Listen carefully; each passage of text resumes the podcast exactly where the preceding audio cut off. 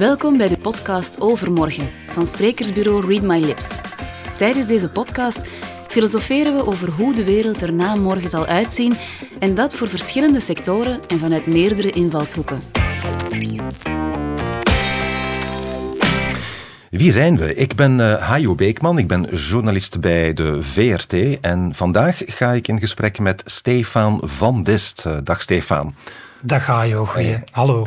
Je hebt al een hele carrière in de reclamesector achter de rug, heb ik begrepen. En vandaag help jij, als ik het zo mag samenvatten, ondernemingen met het maken van toekomstverkenningen. En dat is erg boeiend, want Net zoals overheden dat ook al doen in bepaalde sectoren om een lange termijnbeleid te kunnen uitstippelen, is dat voor ondernemingen zelf natuurlijk ook noodzakelijk. Hoe verfijn ik als onderneming mijn missie, visie en strategie om klaar te zijn voor overmorgen? En uh, hoe reageer ik tijdig op ontwikkelingen in mijn sector en ook in de samenleving, zodat ik morgen als ondernemer nog sterker sta? Zeg ik het zo goed, Stefan? Ik zou het niet beter kunnen zeggen, Hajo. Oké. Okay. Wel, ik ga je daar vandaag eh, heel wat vragen over stellen. En natuurlijk stellen we, ja, stellen zelf ondernemers zich vandaag ook de vraag: wat na corona. Maar we gaan het natuurlijk niet alleen over corona hebben. We gaan het wat opentrekken. Want heel wat uitdagingen voor ondernemers en eh, burgers hebben ook nog met andere dynamieken te maken. Denk maar aan de klimaatdoelstellingen. Maar de concrete aanleiding is natuurlijk wel de, ja, de gevolgen van de coronacrisis op de economie, op de arbeidsorganisatie, de manier waarop we ons verplaatsen, uh, hoe de stad zal functioneren in de toekomst. En we gaan ons daar voorbij vooral focussen op de positieve aspecten. Dat is uh, eens iets anders, denk ik. Hè. Dat is wel interessant. Oké, dat is een fijn uh, dat is inderdaad iets fijn om ons voor te nemen. Ja, ja stel thuiswerken na crisis, uh, wordt dat structureel? Hoe structureel wordt dat? Uh, hoe gaan bedrijven zich positioneren in de markt? Uh, bijvoorbeeld Proximus zet vanaf nu in op kleine campussen, hè, decentraal in, in, in Vlaanderen en niet meer met één gigantisch hoofdkantoor. Wat voor opportuniteiten brengt dat met zich mee? Er is nog steeds 20% minder autoverkeer op de weg, momenteel. Is dat zo? Dat ik heb zo. het niet gemerkt op mijn weg naar hier, maar ik geloof jou graag, Hajo. Het wordt steeds drukker. Hè? Dus we zaten bij de eerste lockdown op uh, min 66% auto's, dus vorige lente in 2020. Halleluja. Ondertussen is het nog maar min 20 à min 15%. En we zien toch ook wel langzaamaan het trapje weer omhoog gaan naarmate de versoepelingen eraan komen. Denk maar aan de terrasjes en het vrije tijdsverkeer. Dus, maar kijken we naar die positieve effecten. Uh, bijvoorbeeld toeristische hotspots zoals Brugge, die krijgen veel meer toeristen te verwerken. Maar is dat geen verademing net? Hè? Dus, en vandaag stellen we dus de vraag, hoe duurzaam zijn die corona-effecten? En hoe zal de stad van morgen er dan uitzien hè, met de ondernemingen daarin? Zijn we gewoon maar even op adem gekomen? Uh, en gaan we nu weer back to normal? Of hebben we eigenlijk onze les geleerd? En mm -hmm. dan komt natuurlijk het hele verhaal van de toekomstverkenning. Hoe kun, kunnen we dat een beetje in kaart brengen? Om daar een kapstok in te vinden. En dan komen we uit bij jouw specialisatie. Hè? Dus toekomstverkenningen, hoe, hoe werkt dat eigenlijk? Is dat, uh, is dat iets iets anders als trendwatching? Kun je het verschil eens duiden? Goh, er zullen verschillende meningen over zijn. Het is hoe je het definieert en waar je precies de schutbladen steekt eh, tussen twee begrippen, zeg maar. Nu, uh, over toekomstverkenning. Um, heel veel mensen vragen dan, heb je een glazen bol? Beschouw je jezelf als verheven boven de rest met, met een andere blik of een andere kijkveld? Dat is helemaal niet het geval. Wel in tegendeel, we beschikken niet over een glazen bol. Sterker nog, hoe complexer de samenleving en hoe meer technologie er is, mm -hmm. zou je denken, wordt de toekomst misschien voorspelbaarder, maar niks is minder waar. Hè? Het wordt steeds onvoorspelbaarder. De toekomst laat zich niet voorspellen, maar, en nu komt het, Hajo, ze laat zich wel voorstellen. Okay. En toekomstverkenning uh, gaat eigenlijk over een instrumentarium hanteren, een, een systematische uh, manier om naar mogelijke toekomsten te kijken. Waarschijnlijke toekomsten, onwaarschijnlijke, wenselijke, voorstelbare, onvoorstelbare toekomsten. Dat is waar je organisaties bij helpt om dat te verbeelden, om die mogelijkheden in kaart te brengen om hen te helpen hun strategie te verscherpen en hun beleid te verdiepen. Nu, wat doen trends daarin? Nu, Trends zou je kunnen beschouwen als significante maatschappelijke veranderingen die een invloed hebben op menselijk gedrag. En trendwatchers die gaan daar vaak mee inspireren. Hè. Uh, we hebben een aantal trends waargenomen in retail of in food of, of in mobiliteit. We inspireren daarmee en dat kan eigenlijk zuurstof, een, shot inspiratie geven aan uh, processen in marketing en innovatie. Waar is het verschil? Bij trends die, die shot inspiratie is vaak het einddoel. En vaak is dat prima. En vaak zijn organisaties daar zeer goed mee geholpen. Daar eindigt het bij mij ook vaak. Mhm. Maar heel af en toe ga, willen organisaties echt wel een, een, een tastbaar toekomstbeeld dat verbindend is tussen mensen, intern, extern, en dat eigenlijk de neus in dezelfde richting uh, brengt ja, uh, als eindresultaat. En op dat moment zijn trends eigenlijk bouwstenen. Dat zijn nutriënten, dat zijn voedingsstoffen om inderdaad die blik te verbreden, mogelijkheden in kaart te brengen en eigenlijk dat proces van toekomstverkenning aan te wakkeren. En eh, hoe doe je dat dan heel concreet? Ga je dan uh, vertrekken van bijvoorbeeld een aantal hypotheses? Dan ga je daar scenario's opbouwen? Hoe doe je dat? Want ik heb ooit eens een, een, een beleidsdocument gelezen van de Nederlandse overheid mm over hoe ziet de stad en uh, de mobiliteit eruit in Nederland in 2040. Mooi. En daar werken ze met scenario's om te kijken van hoe, welke lange termijn strategie moet je bouwen als Rijksoverheid. Ja om inderdaad de neus in één richting te hebben. Want anders ga je allerlei beleidsmaatregelen naast elkaar uitvoeren en kom je in, in, in contradictorische termen terecht. Ja, absoluut. Is, is, dat op dezelfde manier bij bedrijven zo? Absoluut. De Nederlanders hebben er trouwens een, denk ik, een rijkere traditie in dan wij. Hè. Waar heeft dat mee te maken? Andere historiek, uh, bepaalde trauma's die ze in de geschiedenis hebben opgelopen en, en, die ervoor zorgen dat ze eigenlijk veel meer op lange termijn moeten denken als het gaat over grote infrastructuur, het gevecht tegen het water en dat ah. soort zaken. Uh, misschien ligt die... Ehm, voedingsbodem daar. Maar inderdaad, zoals je zegt, een van de gekendste en vaak, gehanteerd, vaak gehanteerde instrumenten is inderdaad het gebruik maken van scenario's. Het begint opnieuw bij het structureel in kaart brengen van alles alle fenomenen die op ons afkomen. Wat zijn de grote krachten van verandering, economisch, technologisch, ecologisch, cultureel, maatschappelijk uh, en noem maar op. En wanneer dat we daar een soort van ranking in maken, een overzicht van maken en inderdaad gaan begrijpen wat dat voor ons betekent, wat zijn daar eventueel de grote bedreigingen in, maar ook de kansen, dan gaan we daar ook de meest kritische onzekerheden uitkiezen. Mm. Wat zijn nu de meest kritische onzekerheden in die grote optelsom, in die grote stapel aan krachten van verandering? En welke zijn de meest relevant voor ons? Misschien is dat de ik zeg nu even iets uit het blote hoofd, uh, Hayo. Uh, zal technologie exponentieel blijven groeien zoals het belooft, of zal dat toch een keer terugvallen? Dat is mhm. wel een zeer kritische onzekerheid voor een bepaalde organisatie. Of zullen we er met z'n allen in slagen om de kanteling waar te maken naar een well-being-economie? Met meerdere maatstaven, niet alleen bruto nationaal product, maar tal van andere uh, welzijnsmaatstaven, zoals Nieuw-Zeeland dat nu doet? Ja. Of gaat dat niet gebeuren? En dat levert natuurlijk vier verschillende werelden op. Vier verschillende werelden. Uh, um, Wel een well-being-economie of helemaal geen. Uh, wel een exponentiële technologische ontwikkeling die verder dendert of helemaal niet. Of laten we er andere twee nemen. Hè. Gaan, we er in, gaan we in staat zijn als internationale ehm, uh, gaan we er internationaal in staat zijn om inderdaad uh, onze relatie tot de biosfeer en de atmosfeer terug op orde te krijgen? Krijgen we een vredesakkoord met de biosfeer, om het zo ja, te daar zie je vaak uh, inspiratie ook ontstaan uit die nieuwste economische theorieën. Hè? De donut-economie bijvoorbeeld en andere, andere modellen die toch de neo klassieke economie onderuit uh, halen, langzaam, langzamerhand. En, en, heb je de indruk dat ondernemingen daar ook echt mee bezig zijn, momenteel bijvoorbeeld? Ja, um, twee antwoorden erop, Hayo. Hmm. Ehm, ik denk, als ik, als ik naar organisaties kijk, uh, als ik organisaties bezoek, ehm, dan roepen ze mij natuurlijk in vanuit de noodzaak om grip te krijgen op die toekomst.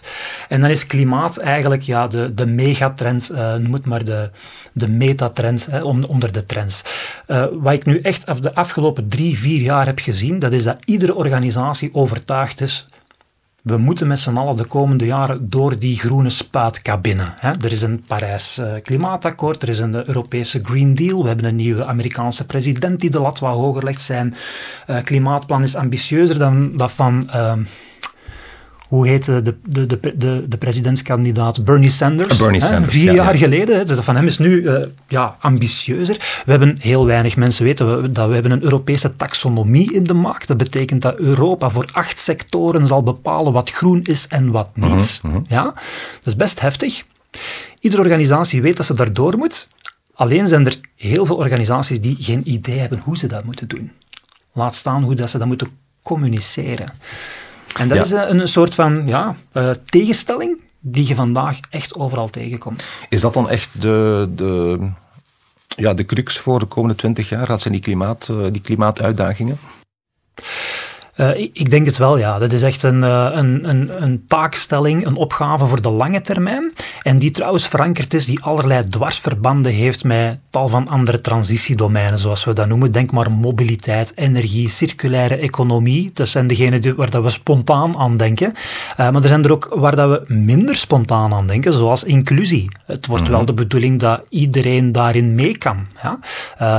levenslang leren is, is misschien nog een van de belangrijkste ja. uh, opgaven binnen die opgave. Hè. Uh, ik las uh, een tijdje geleden van, ik geloof dat Vito of Energyville die studie had gedaan om de energietransitie en de transitie in, in, in de bouw waar te maken. Hè, de, de, hoe moet ik het zeggen? Het, de, de, hele renovatieopgave die voor ons ligt. Zijn er 200, hebben we 240.000 technisch geschoolde mensen tekort. Dat is ongelooflijk, ja. ja, ja, ja waar gaan we die halen? Ja, soms in het buitenland, dus uh, het kan niet anders. Allicht. Maar je ziet inderdaad wel dat zelfs de overheid ermee sukkelt. Hè? Want we hebben nu wel die uh, Europese Green Deal, daar zitten duidelijke doelstellingen in. Er komen uh, in de loop van dit jaar ook echt wetgevende voorstellen. Maar je ziet het wel wringen natuurlijk. Hè? Alleen als je kijkt naar Vlaanderen en België, hoe moeilijk het is om die percentages te halen. 55% minder CO2-uitstoot, inclusief nu ook transport. Dat is hm. nieuw sinds. Ja. Uh, en ja, 90% voor transport bijvoorbeeld in 2050. En andere sectoren zelfs 100%. Ja. Ja. de waarnemers zeggen. Het is nog maar te bezien of we daar als samenleving en als overheid in slagen. Als dat twijfelachtig is, hoe ga je daar in godsnaam als onderneming mee om? Is het net voor ondernemingen makkelijker, bijvoorbeeld omdat ze in hun eigen sector werken? Of is het nog moeilijker omdat er nog geen duidelijke, nog niet altijd een heel duidelijk pad is naar, uh, naar die doelstellingen. Ja, voor een overheid is het, is het zeer complex, omdat het uh, in, in allerlei domeinen schuurt. Hè? Uh, je, je, je hebt te maken met allerlei weerstanden, legislaturen zijn kort, en zo verder enzovoort. Ik denk dat er voor organisaties is het ook een ontzettend grote opgave, alleen zijn er misschien meer knoppen waaraan dat je kan draaien. Mhm. ja? Uh, het, het, heel belangrijk voor het bedrijfsleven is dat er een soort van equal playing field ontstaat. Uh, sterker nog, de ironie is dat vaak grote bedrijven vragende partij zijn om uh, ambitieuzer te zijn. Alleen willen ze dat de regels, de spelregels, overal dezelfde zijn natuurlijk. Ja, wat dat van groot belang is. Maar ik denk, als we gaan kijken naar business model innovatie, uh, uh, CSR, uh, instrumenten als purpose, instrumenten als nieuwe uh, ecosystemen, bio-based economy, cradle to cradle. Oké, dit is nu echt een optassen mhm, van mhm. allerlei nieuwe buzzwords. Maar dan liggen er wel heel veel kansen in, in, voor organisaties voor het grijpen. Wat is die purpose? Is dat een hype of is dat iets wat we in de komende jaren meer gaan zien bij ondernemingen? Eh, leg eens uit, is dat... Wel, Hajo, ik ben een coole minnaar van purpose. purpose is vandaag de dag de, de, de, de heilige koe uh, in management, HR en uh, consultancy middens. En aan de ene kant is dat fantastisch. Purpose, purpose betekent dat er een enorme verbindende kracht uitgaat uh, van een groter ideaal. Het omarmen van een organisatie door een organisatie van groter ideaal, dat inspirerend is voor alle geledingen in de organisatie. Mhm. ja, een soort van overstijgende missie. Het ongelooflijke is dat er nog nooit zoveel aandacht is geweest, dankzij Purpose, onder marketingmiddels en bestuur middels uh, rond uh, grotere idealen en goede doelen. En dat is goed. 70% van de Nederlandse uh, middelgrote, kleine en middelgrote organisaties heeft een purpose, een strategische purpose gekozen. Dat betekent dat 70% van de KMO's bij onze noorderburen één, twee of drie dagen op de hei zijn gaan zitten. Mm. Om strategisch, gewapend met flipcharts en post-its na te denken over wat is ons grotere ideaal dat ons zal inspireren voor de komende jaren. Maar is dat, niet hetzelfde als een visie of een missie? Is dat, is dat, in, wel, in, welke mate gaat het verder dan die purpose-oefening? ik denk dat het, ik denk of ik weet dat het in zeer grote mate dezelfde oefening is. Nu, waarom ben ik een coole minnaar? Hajo, een purpose kan je kiezen. Mm klinkt is vrijblijvend misschien. Maar het is vrijblijvend, mm. inderdaad. Als ik een grote speler ben in de mode-industrie en mijn grootste sensitive issues, de grootste uitdagingen voor mij zijn toxiciteit van de materialen, de grote afvalberg die ik produceer en uh, arbeidsomstandigheden in het oosten, dan kan ik met gemak en met succes, met alle respect, kiezen voor te ondersteunen van de LGBTIQ plus gemeenschap of uh, vrouwenrechten. En mij ga je niet horen zeggen dat dat niet belangrijk is, voor alle duidelijkheid. hè, dat wil ik met stip vertellen. Maar je kan het inderdaad kiezen in functie van wat dat ja, naar beeldvorming, naar imago, hè, uh, naar klankkracht van jouw merk hè, het beste uitkomt. En dat is natuurlijk niet echt de bedoeling. Right. Hmm. Jij werd nu al je werkt voor bedrijven. Kun je eens een, een, voorbeeld geven van organisaties of misschien zelfs landen die het strategisch goed doen, hè, de denkoefening op de juiste manier maken en daar ook naar handelen? Heb je daar voorbeelden van? Uh, misschien wel. Um, het is een beetje een controversieel voorbeeld dat ik ga geven, mm. want, um, en dat is Singapore. Uh, Singapore, uh, je kan er van alles over zeggen. Uh, qua mensenrechten en qua vrijheden, misschien niet echt een schoolvoorbeeld. Het is een heel bizar stadstaatje, zou je het ook kunnen noemen. 5,4 miljoen mensen die op een zakdoek groot ergens in Zuidoost-Azië bij elkaar gepakt zitten. Maar, ah het is een stad die al sinds de jaren 60, ik overdrijf niet, de missie heeft wij gaan geen stad ontwikkelen met hier en daar een parkje erin. Wij worden een stad in een park. Ja. Ja? Ja, ja, ja, ja, ja, ja. Vanuit de visie, wij zijn van plan... Dit, dit was ooit een vissersdorp. Ja. Maar wij zijn van plan om gewoon de bruisende metropool van Zuidoost-Azië te worden. En dat zal alleen maar kunnen als dit een omgeving is waar talent uit binnen- en buitenland met plezier zich komt vestigen en in alle veiligheid uh, een gezin kan stichten. Een leefbare stad dus, ondanks het feit dat het een heel drukke stad is. Hè? Wel, uh, ik was er zodanig door geprikkeld in een periode dat ik uh, heel veel... Uh, toekomstverkenningen in mijn orderboek gaat staan rond natuurinclusieve stad. Hoe brengen we de natuur in de stad? Hoe geven we de stad de gezelligheid van een dorp? Hoe, hoe wordt de stad een optelsom van gezellige buurten? En hoe kunnen we natuur en groen en werk maken van klimaatmitigatie en adaptatie in die stad. En welke rol heeft groen, het letterlijke groen, daar dan in? Het is voor mij een reden geweest om uh, naar Singapore te gaan met een lijstje van allemaal initiatieven die ik wou bekijken. Ik heb gezegd, tegen mijn vriendin, lieve schat, verrassing, ik heb tickets voor Singapore. Ik had daar niet verteld dat ik natuurlijk een hele waslijst had van dingen die ik wou gaan bekijken. Maar uh, als je daar rondloopt, dan ben je wel onder de indruk van, van hoe die stad eruit ziet en hoe die georganiseerd is. En het is inderdaad een drukke stad, er wonen veel mensen, maar je hebt geen files. Nee, maar ze hebben ook al sinds de jaren zeventig een eh, schema rond rekeningrijden. Hè. De eerste, Het eerste voorbeeld, hè, historisch, dat steeds uh, beter wordt uitgebouwd, ook met elektronische middelen en dergelijke meer. Ja, absoluut. En uh, als je de metro neemt, je, je, loopt de trap af en de metro ook opent de deuren voor je voet. Je, nergens heb je het gevoel dat je moet wachten, nergens, nergens voel je stress. Nergens zie je reclame.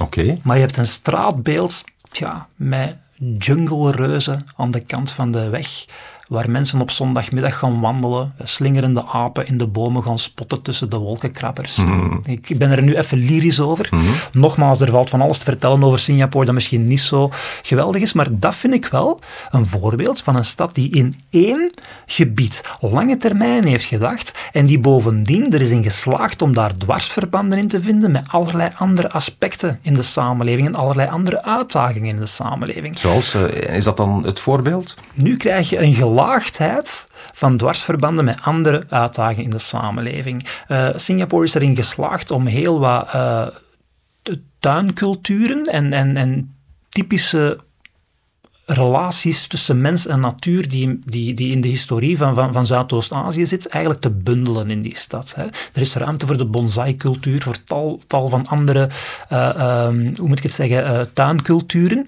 En die versmelten mooi met elkaar. Uh, er zijn therapeutische tuinen voor ouderen, voor jongeren, voor dementerende bejaarden, voor kinderen met ADHD. Hajo, je kan geen thema, je kan geen onderwerp bedenken of in Singapore is er wel al een tuinontwerp voor bedacht. Ik was een paar weken geleden ehm, te gast voor een toekomstverkennende oefening bij een zeer grote zorginstelling in Limburg. En er werd zeer ernstig nagedacht, het hele groen omheen onze zitten en onze campus, moet dat niet één grote therapeutische tuin worden? Want je kan er heel veel verschillende doelstellingen, direct en indirect, kan je eigenlijk daarmee tackelen. Ik heb gehoord dat je zelfs een boek eh, aan het schrijven bent over eh, de stad van morgen. Ja, inderdaad. Uh, ik ben bezig met mijn, tweede boek eigenlijk. Ehm, en uh, het zal Cityfy gaan heten. Het, het, is een werktitel, maar het begint er steeds meer op te lijken dat het wel eens de titel kan worden. Ik gebruik de stad letterlijk en ik gebruik de stad als metafoor. Ja? Uh, de stad is altijd een beetje de fertiele potgrond geweest van innovatie. Hè? De, de, de, je, je ziet het meest of het allereerst gemanifesteerd uh, in steden, alvorens dat ze hun weg vinden naar buiten.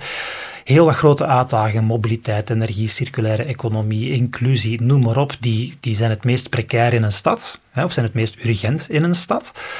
Um, ja, 80% van onze emissies worden geproduceerd in een stad, 50% van de grondstoffen worden geconsumeerd in de stad, 50% van het afval wordt geproduceerd in een stad. Uh, wekelijks vinden anderhalf miljoen mensen hun weg van het van het platteland naar de stad. Hè. Mondiaal dan bedoel je? Mondiaal, inderdaad. Uh, en ik gebruik het eigenlijk ook als een metafoor. Want al die transitiegebieden en de mooie voorbeelden en de mooie voorbeelden van inspirerende oplossingen, ja, die zijn ook relevant voor bedrijven. Ja. Als we dat nu zouden vertalen naar uh, Brussel in 2040, welke ideeën heb je daarover? Lijkt me een heel complexe vraag, maar... God, Dio, laat ons mm. uit het blote hoofd live hè, voor de microfoon een, een scenario-oefening doen rond mhm. Brussel 2040. Ja? Wat zien we? Dan moeten we eerst, zoals we net verteld hebben, moeten we uh, kritische onzekerheden gaan bepalen. We hebben weinig tijd, dus laat ik er twee aangrijpen die misschien al genoemd zijn. Hè. De, slagen we erin om een well-being-economie op meerdere maatstaven te installeren of slagen we er niet in? Versus een andere kritische onzekerheid, slagen we erin om ons klimaat onder controle te krijgen of niet. In een stad als Brussel, met de afgelopen jaren al ernstige problemen rond hitte-eilanden en zo, een zeker zeer relevant criterium. Dat levert vier werelden op. Mhm. ja?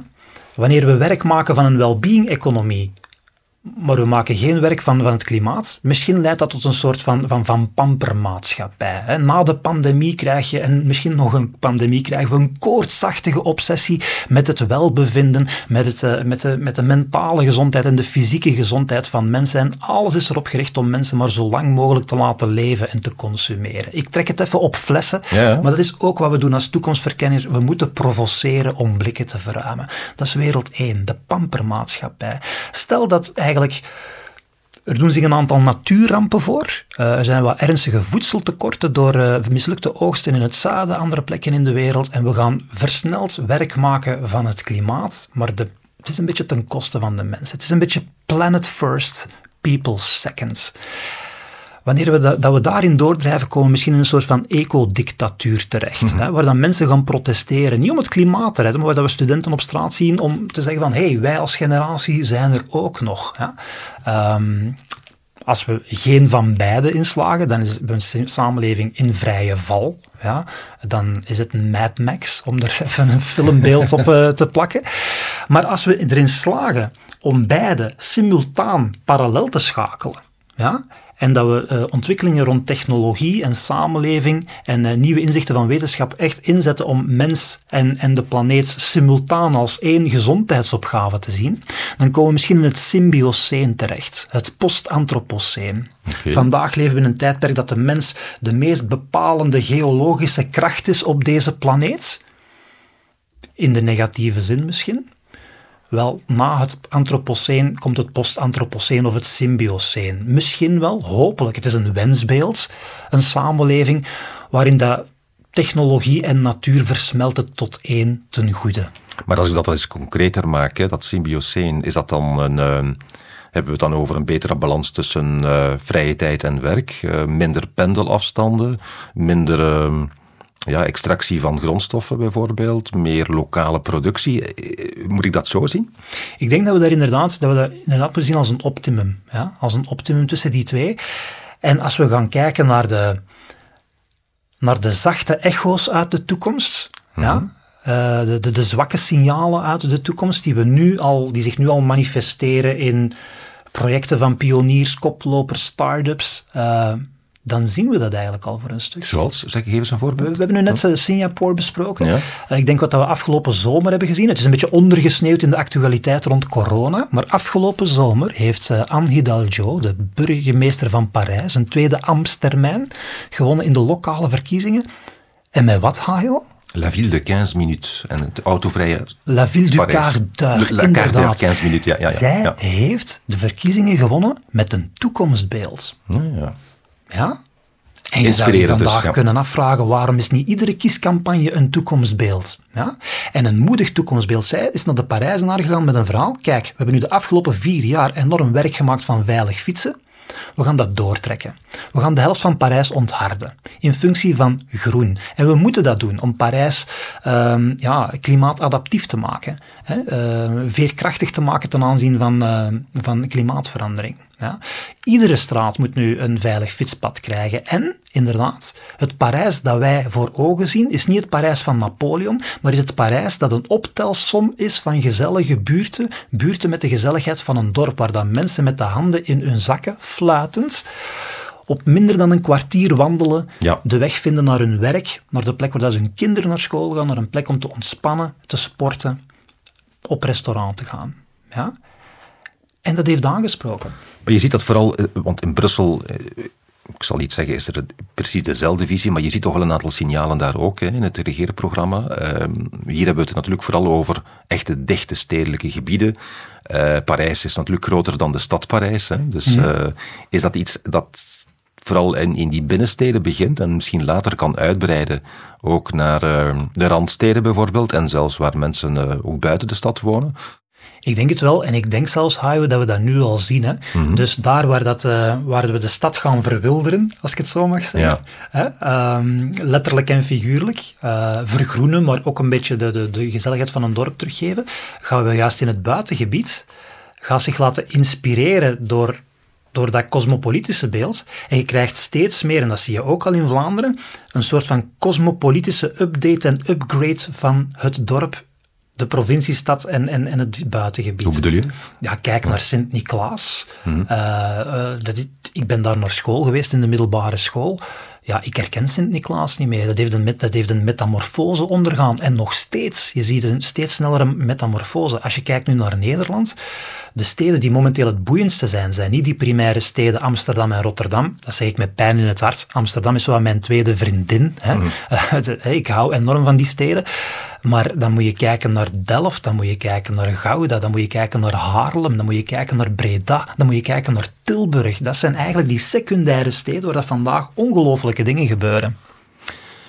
Dus de stad van morgen, als we de juiste strategie volgen, als er politieke wil is en als we iedereen ook mee eh, op de kar krijgen, ziet er beter uit dan die van tien jaar geleden? Ik denk dat wel. Nu, um, vanuit mijn vak voel ik een quasi-morele plicht om, om uh, positief te kijken naar de toekomst, om een vooruitgangsoptimist te zijn. Dat betekent nog niet noodzakelijk techno-optimist. Dat is daar een subgenre in. Uh, maar om mijn job goed te doen, ja, moet ik gewoon organisaties begeesteren niet met problemen, niet met een zoveelste analyse van het grote probleem, maar met mogelijkheden, met oplossingen. Daarom is mijn boek, iedere dubbele pagina, is een innovatiebriefing rond een oplossing. Ik benoem oplossingen, ik duid ze, ik vertel waar dat ze vandaan komen. Ik toon een interessant klankspel van een, een, een, brede, ik toon een brede diversiteit van hoe dat die oplossing in verschillende plekken op de wereld is, ge, is geïmplementeerd.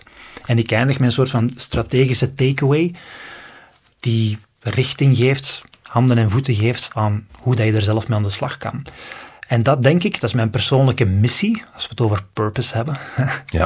als we het over purpose hebben. Mijn persoonlijke purpose is om al die oplossingen te distribueren. Ja? Om, om die kenbaar te maken. Want ik merk in mijn praktijk nog steeds, heel veel mensen kennen die oplossingen niet. Maar werk je, vooral, werk je dan voor, vooral voor ondernemingen of zijn er bijvoorbeeld ook steden eh, die je al eh, hebt geadviseerd eh, op die manier? Ik denk dat het 50-50 is momenteel. Ah, Ik zou het moeten nakijken, mhm. maar in mijn klanten van de afgelopen drie jaar, ehm, daar zat een netwerk brandweer tussen politie Rotterdam, metropoolregio Amsterdam, de gemeente Groningen, stad Antwerpen, maar net zo goed Volvo Cars in Nederland. Ehm, bedrijven in, in de voedingssector, retail, stadsontwikkeling, vastgoed. Hè. Het is dus redelijk goed gespreid, denk ik.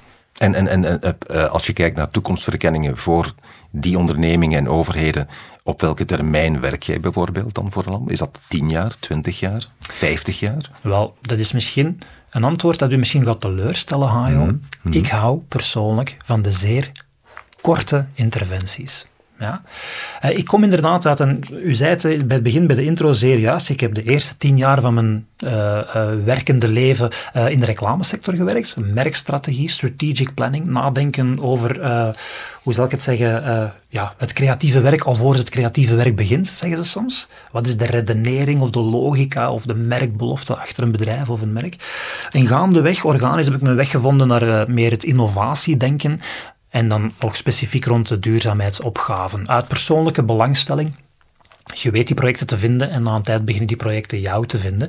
Maar vandaag de dag uh, hou ik ervan om mijn werk in zeer condense vorm te brengen en te brengen als lezing of als design sprint. Een design sprint duurde vijf Ja? Een design Je formuleert een uitdaging, een grote uitgaving en op vijf dagen tijd, vijf dagen met een team, ga je op de hei zitten of ergens onder de radar. Je vertelt iedereen dat je op vakantie bent, maar dat is niet waar. We gaan stiekem in het geheim werken. Ja? Mhm. En op vijf dagen tijd gaan we die uitdaging volledig strategisch uitbenen. Dag 2, we gaan creatieve concepten bedenken die daar een antwoord op zijn. Dag 3 gaan we die storyboarden. Dag 4 gaan we die prototypen met papier, plakband en karton. Omdat we op dag 5 die oplossing gaan faken. We gaan een toneeltje brengen, een soort van design performance brengen rond onze oplossingen. Daar hebben we een klein beetje een soort van decor voor nodig of een aantal props nodig. We gaan tien proefkonijnen van de straat halen en we gaan telkens die design performance brengen. Wat dat we niet vragen is een feedback. Waar dat we naar kijken is een authentieke respons. Want daarvan leren we. Oké. En, uh, en op vijf dagen tijd heb je eigenlijk een sprong gemaakt. Dus wat, wat dat we doen is de toekomstverkenning. We, we vervangen de marathon door een serie van sprints. En we gaan op die manier, sprong na sprong na sprong, gaan we eigenlijk update na upgrade na update, gaan we eigenlijk oplossingen ontwikkelen. Geef eens een voorbeeld van wat is een van de leukste projecten die je gedaan hebt eh, in de afgelopen, ik zeg maar wat, maanden of uh, zelfs een jaar? Maanden. Uh, maanden. Ehm, ik heb voor de gemeente Groningen, die waren bezig met een zeer spannende visie op de toekomst. Zij wilden de genereuze stad worden. Genereus Groningen. De meest genereuze stad van Nederland. En waarom? Omdat ze ooit een provinciestad waren, of eh, de DNA van een provinciestad, maar steeds meer een expatsstad worden. De levenskwaliteit in Groningen is ontzettend groot. Hè?